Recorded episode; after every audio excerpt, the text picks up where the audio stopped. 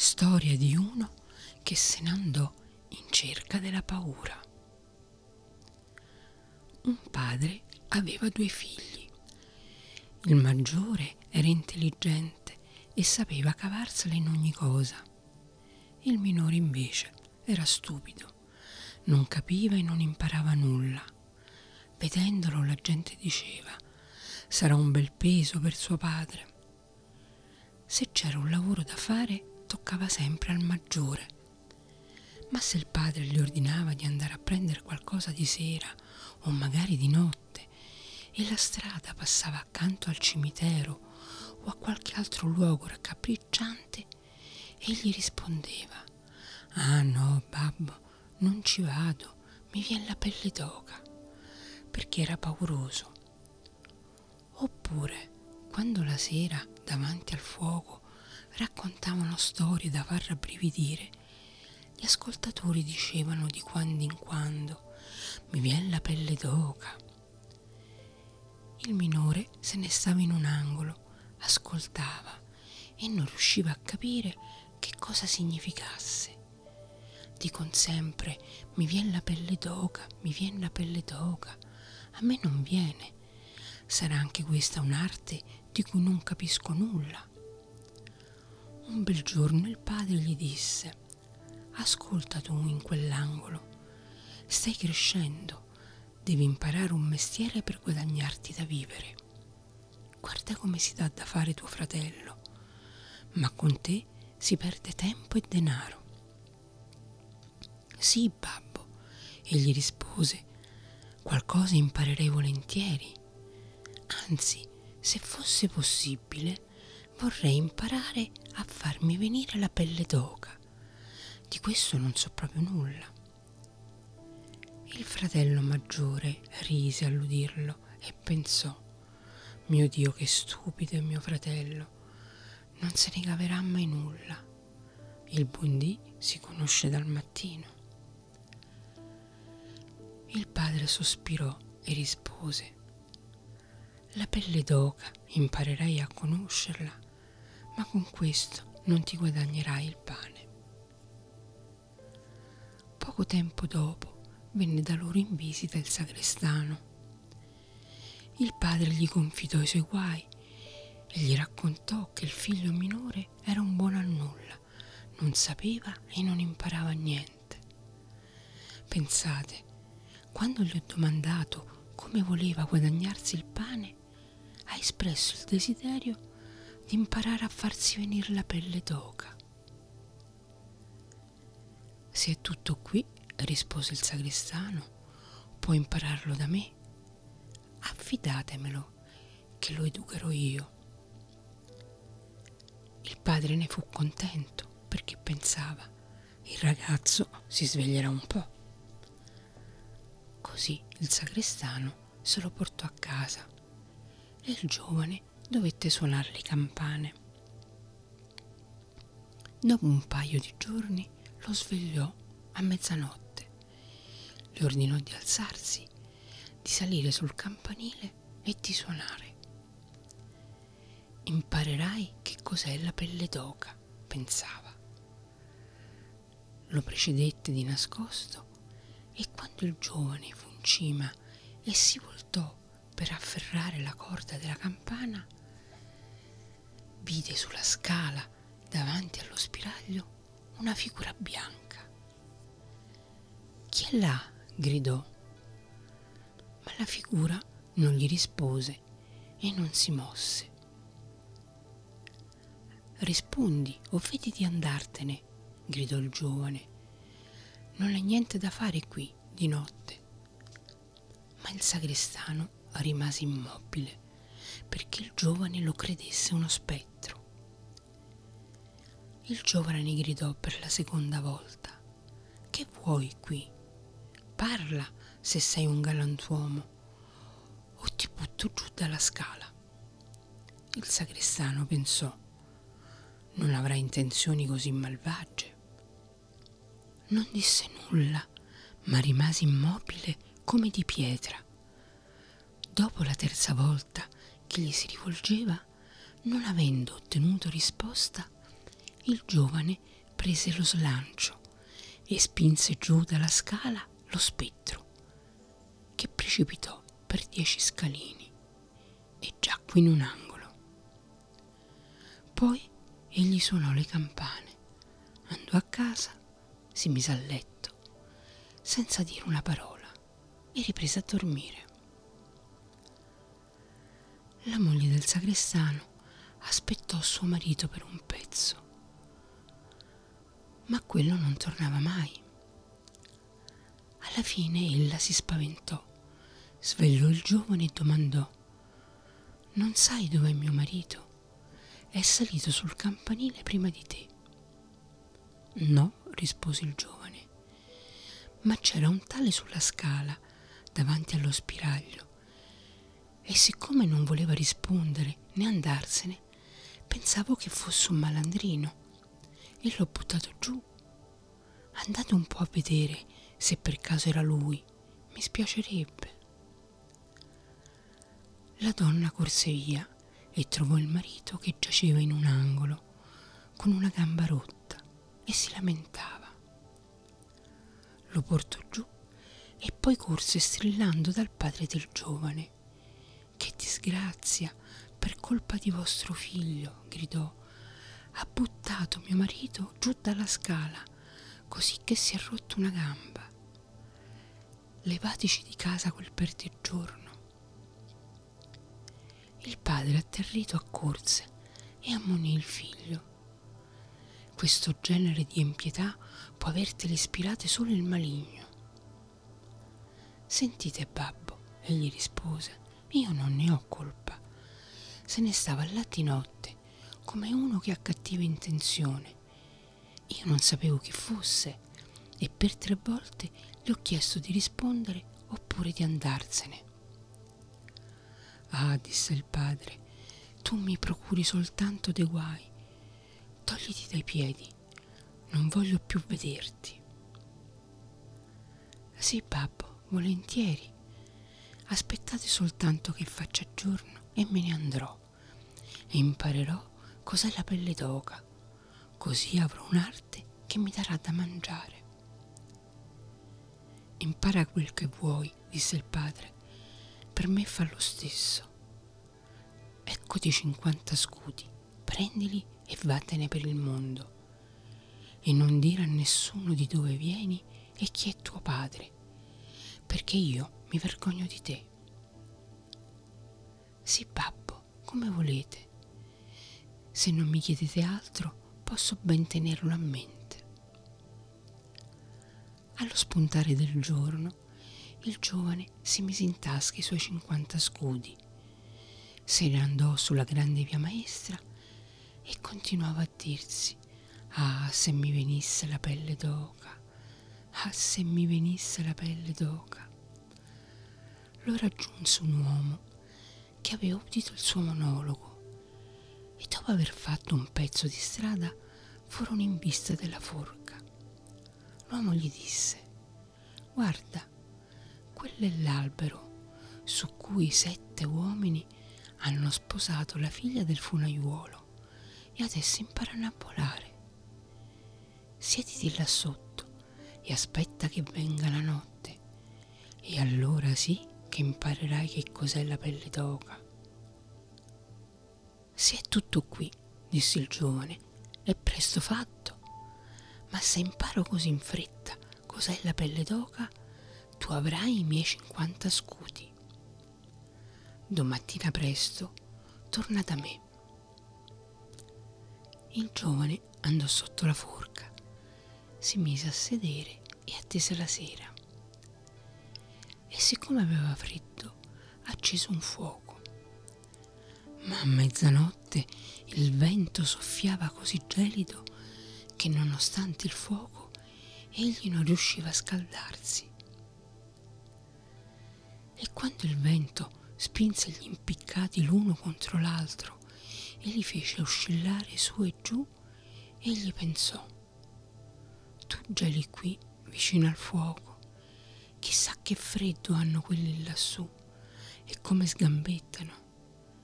E siccome era di buon cuore, appoggiò la scala alla forca salì, li staccò l'uno dopo l'altro e li portò giù tutti e sette. Poi attizzò il fuoco, ci soffiò sopra e intorno ci mise i morti che si scaldassero. Ma quelli se ne stavano immobili e i loro abiti presero fuoco. Allora egli disse, fate attenzione, altrimenti vi appendo di nuovo lassù. Ma i morti non sentivano, tacevano e lasciavano bruciare i loro stracci. Allora egli andò in collera e disse, se non volete fare attenzione, io non posso aiutarvi. Non voglio bruciare con voi. E li riappese l'uno dopo l'altro. Poi si sedette accanto al fuoco e si addormentò. Al mattino venne l'uomo che voleva i cinquanta scudi e gli disse, Ora lo sai che cos'è la pelle d'oca? No, rispose. Come potrei saperlo? Quelli lassù non hanno aperto bocca e erano così stupidi da lasciar bruciare quei due vecchi stracci che avevano indosso. E l'uomo vide che per quel giorno non poteva prendersi cinquanta scudi. Se ne andò e disse, non mi era mai capitato di incontrare un tipo così. Anche il giovane continuò la sua strada e ricominciò a dire Ah, se mi venisse la pelle d'oca, ah, se mi venisse la pelle d'oca. L'udì un carrettiere che camminava dietro a lui e domandò Chi sei? Non so, rispose il giovane. Il carrettiere domandò ancora Di dove vieni? Non so. Chi è tuo padre? Non lo posso dire. Che cosa continua a borbottare fra i denti? Ah, rispose il giovane, vorrei farmi venire la pelle d'oca, ma non c'è nessuno che sappia insegnarmelo. Smettila con le tue stupidaggini, disse il carrettiere, e tu vieni con me. Vedrò di sistemarti per stanotte il giovane andò col carrettiere e la sera giunse all'osteria dove volevano pernottare. Entrando, egli disse ad alta voce, Ah, se mi venisse la pelle d'oca, se mi venisse la pelle d'oca. L'oste, all'udirlo, disse ridendo, Se non vuoi altro, qui ci sarebbe una bella occasione. Sta zitto, disse lo stessa. Troppi temerari ci hanno già rimesso la vita. Sarebbe proprio un peccato che quei begli occhi non dovessero rivedere la luce del giorno. Ma il giovane disse, per difficile che sia, voglio impararlo una buona volta. Apposta me ne sono andato di casa. Non lasciò in pace l'oste finché questi gli raccontò che là vicino c'era un castello incantato dove si poteva imparare benissimo che cosa fosse la pelle d'oca, purché ci si vegliasse tre notti. A chi osasse farlo, il re aveva promesso in sposa sua figlia, la più bella fanciulla che ci fosse al mondo. Inoltre nel castello si celavano grandi tesori, custoditi da spiriti malvagi. Sarebbero diventati disponibili e di un povero potevano farne un riccone. Già molti erano entrati nel castello, ma nessuno ne era uscito. Il mattino dopo il giovane andò dal re e disse, se fosse permesso, vorrei vegliare tre notti nel castello incantato. Il re lo guardò, lo trovò simpatico e disse, puoi chiedermi anche tre cose e portarle nel castello con te, ma devono essere tre cose non vive. Il giovane rispose, chiedo un fuoco, un tornio e un banco da ibanista con il suo coltello. Il re gli fece portare tutto nel castello quel giorno stesso. Verso sera il giovane salì al castello, si accese un bel fuoco in una stanza, vi collocò accanto il banco da ibanista e il coltello e sedette sul tornio. Ah, se mi venisse la pelle d'oca, diceva, ma non imparerò neppure qui. Verso mezzanotte volle attizzare il fuoco. Mentre ci soffiava sopra, udì improvvisamente gridare da un angolo. Au, miau, che freddo! Scimuniti, esclamò, perché gridate? Se avete freddo, venite, mettetevi accanto al fuoco e scaldatevi. E come l'ebbe detto, due grossi gatti neri s'accostarono d'un balzo, gli si posero ai lati e lo guardarono ferocemente coi loro occhi di fuoco. Dopo un po', quando si furono riscaldati, dissero Camerata, vogliamo giocare a carte? Perché no? Egli rispose. Però fatemi vedere le zampe. Essi allungarono le grinfie. Oh, disse il giovane, che unghie lunghe. Aspettate, prima devo tagliarvele. Li prese per la collottola, li sollevò sul banco e avvitò le zampe. Vi ho tenuti d'occhio, disse, e mi è passata la voglia di giocare a carte. Li ammazzò e li gettò nell'acqua ma quando ebbe tolto di mezzo quei due e volle sedersi di nuovo vicino al fuoco, sbucarono da ogni parte gatti neri e cani neri, attaccati a catene infuocate. Erano tanti e tanti che il giovane non sapeva più dove cacciarsi. Gridavano orribilmente, gli calpestavano il fuoco, disperdevano le braci e volevano spegnerlo. Per un po' stette a guardarli tranquillamente, ma quando le cose si misero troppo male, afferrò il coltello e gridò Finiamola, canaglie! e si scagliò su di loro. Alcuni balzarono via, gli altri li uccise e li buttò nello stagno. Quando tornò, riattizzò il fuoco, soffiando sulla brace, e si scaldò. E mentre se ne stava seduto, non poteva più tenere gli occhi aperti e gli venne voglia di dormire. Si guardò attorno e vide un gran letto in un angolo. È proprio quello che ci vuole, disse, e ci si coricò. Ma quando volle chiudere gli occhi, il letto cominciò a muoversi da solo e andò a spasso per tutto il castello. Benone, disse il giovane, più in fretta. Allora il letto rotolò su e giù per soglie e scale come fosse un tirassei. D'un tratto, hop hop, si ribaltò a gambe all'aria e gli bombò addosso come una montagna. Ma lui buttò via coperte e cuscini saltò fuori e disse Adesso vada a spasso chi vuole.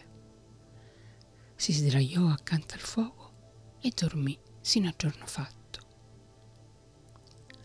Al mattino venne il re e quando lo vide steso a terra pensò che gli spettri l'avessero ucciso e che fosse morto. Disse, peccato, un così bel ragazzo il giovane lo udì, si rizzò e disse, non siamo ancora a questo punto. Allora il re si stupì e tutto contento gli domandò com'era andata. Benissimo, egli rispose, Una notte è passata, passeranno anche le altre due. Quando tornò dall'oste, questi fece tanto d'occhi. Non credevo di rivederti vivo, disse. Hai imparato che cos'è la pelle d'oca? No, rispose il giovane, è tutto inutile, se qualcuno me lo sapesse dire. La seconda notte tornò nel vecchio castello. Si mise a sedere accanto al fuoco e riprese la solita tiritera. Ah, se mi venisse la pelle d'oca. Verso mezzanotte sentì un rumore e un calpestio, prima lieve, poi sempre più forte, poi un breve silenzio. Infine, con un grande urlo, cadde dal camino un mezzo uomo e gli piombò davanti. Olà, gli gridò lui, ce ne vuole ancora mezzo? Così è troppo poco. Allora si ripeté il fracasso e l'urlo e cadde giù l'altra metà. Aspetta, disse il giovane, voglio attizzarti un bel fuoco. Quando ebbe finito e si guardò di nuovo attorno, i due pezzi si erano ricongiunti e un uomo orribile senteva al suo posto. Non erano questi patti, disse il giovane. Il banco è mio. L'uomo voleva respingerlo, ma il giovane non lo tollerò. Gli diede un ortone e sedette di nuovo al suo posto. Allora caddero giù dalla cappa del camino altri uomini, l'uno dopo l'altro. Andarono a prendere nove stinchi e due teschi. Li misero ritti e giocarono a birilli. Venne voglia anche al giovane di giocare e domandò Sentite, posso giocare anch'io? Sì, se hai denaro. Denaro ne ho, rispose, ma le vostre palle non sono ben rotonde. Prese i teschi, li mise sul tornio e li arrotondò. Così rotoleranno meglio, disse. Ecco, adesso ce la spasseremo. Giocò e perse un po' di denaro. Ma alla scoccare di mezzanotte tutto sparì davanti ai suoi occhi. Si sdraiò e si addormentò tranquillamente. La mattina dopo il re venne a informarsi. Com'è andata questa volta? domandò. Ho giocato a birilli, rispose, e ho perduto qualche soldo. Non ti è venuta la pelle d'oca? Ma che? egli rispose. Me la sono spassata. Se potessi sapere che cos'è la pelle d'oca. La terza notte sedette di nuovo sul suo banco e diceva tutto malinconico. Ah, se mi venisse la pelle d'oca. A notte inoltrata vennero sei omaccioni che portavano una cassa da morto. E gli disse, ah certo è il mio cuginetto che è morto qualche giorno fa. Fece un cenno col dito e gridò, vieni cuginetto, vieni. Deposero la bara per terra, ma egli si avvicinò e tolse il coperchio. Dentro c'era un morto, gli toccò il viso ma era freddo come ghiaccio. Aspetta, disse, voglio scaldarti un po'. Si avvicinò al fuoco, si scaldò la mano e gliela posò sul viso. Ma il morto restò freddo.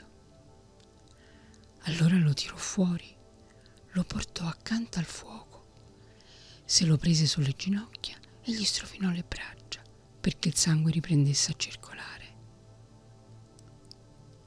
Ma siccome neppure questo giovava, gli venne in mente, se due stanno a letto insieme, si riscaldano. Lo portò a letto, lo coprì e gli si mise accanto. Dopo un po' anche il morto diventò caldo e cominciò a muoversi. Allora il giovane disse, Vedi, cuginetto, se non ti ho scaldato. Ma il morto prese a dire, Adesso ti strozzo. Come? disse il giovane. È questa la mia ricompensa. Torna subito nella tua bara. Lo sollevò, lo gettò dentro la bara e chiuse il coperchio. Tornarono i suoi uomini e lo riportarono via. Non mi vuol proprio venire la pelle d'oca, egli disse. Qui non l'imparerò mai. Allora entrò un uomo che era più grosso di tutti gli altri e aveva un aspetto terribile. Ma era vecchio e aveva una lunga barba bianca. Nanerottolo disse, imparerai subito cos'è la pelle d'oca, perché devi morire. Non abbiate tanta fretta, disse il giovane. Per morire devo esserci anch'io. Ti piglio subito, disse lo spirito maligno. Piano, piano, non vantarti tanto. Sono forte come te e anche di più. Lo vedremo, disse il vecchio. Se sei più forte di me, ti lascerò andare. Vieni, proviamo. Per corridoi oscuri lo condusse in una fucina. Prese un'accetta e con un colpo cacciò in terra un'incudine. Io so far meglio, disse il giovane, e andò all'altra incudine. Il vecchio gli si mise accanto per guardare, con la barba bianca penzoloni il giovane afferrò l'accetta. Con un colpo spaccò l'incudine e ci serrò dentro la barba del vecchio. Ora sei nelle mie mani, disse. Ora tocca a te morire. Prese una stanga di ferro e percosse il vecchio, finché questi si mise a piagnucolare e lo pregò di smettere. Gli avrebbe dato grandi tesori. Il giovane estrasse l'accetta e la lasciò libero. Il vecchio lo ricondusse nel castello e gli mostrò in una cantina tre casse piene d'oro. Di quest'oro, disse, una parte è dei poveri, l'altra è del re, la terza è tua. Intanto scoccò la mezzanotte e lo spirito scomparve sicché il giovane rimase al buio. Me la caverò lo stesso, disse. A tastoni trovò la strada fino alla sua stanza e là si addormentò accanto al fuoco. La mattina venne il re e domandò Adesso avrei imparato cos'è la pelle d'oca. No, rispose il giovane, che roba è? è stato qui mio cugino morto ed è venuto un vecchio con la barba che mi ha fatto vedere molto denaro là sotto. Ma cosa sia la pelle d'oca non me l'ha detto nessuno. Allora disse il re, tu hai rotto l'incantesimo del castello e sposerai mia figlia. Tutto questo va benissimo, rispose il giovane, ma io non so ancora cosa sia la pelle d'oca. Portarono su i tesori e celebrarono le nozze. Ma il giovane re, per quanto amasse la sposa e fosse contento, diceva pur sempre, Ah, se mi venisse la pelle d'oca, ah, se mi venisse la pelle d'oca. La sposa finì con lo stizzirsi allora la sua cameriera disse, ci penserò io, imparerà cos'è la pelle d'oca. Andò a un ruscello che scorreva nel giardino e fece attingere un secchio pieno di gobbi. Di notte, mentre il giovane re dormiva, la moglie doveva levargli la coperta e versargli addosso il secchio d'acqua fredda con i gobbi così che i pesciolini gli guizzarono intorno. Allora egli si svegliò e gridò Ah, che pelle d'oca, che pelle d'oca, moglie mia. Sì, ora lo so cos'è la pelle d'oca.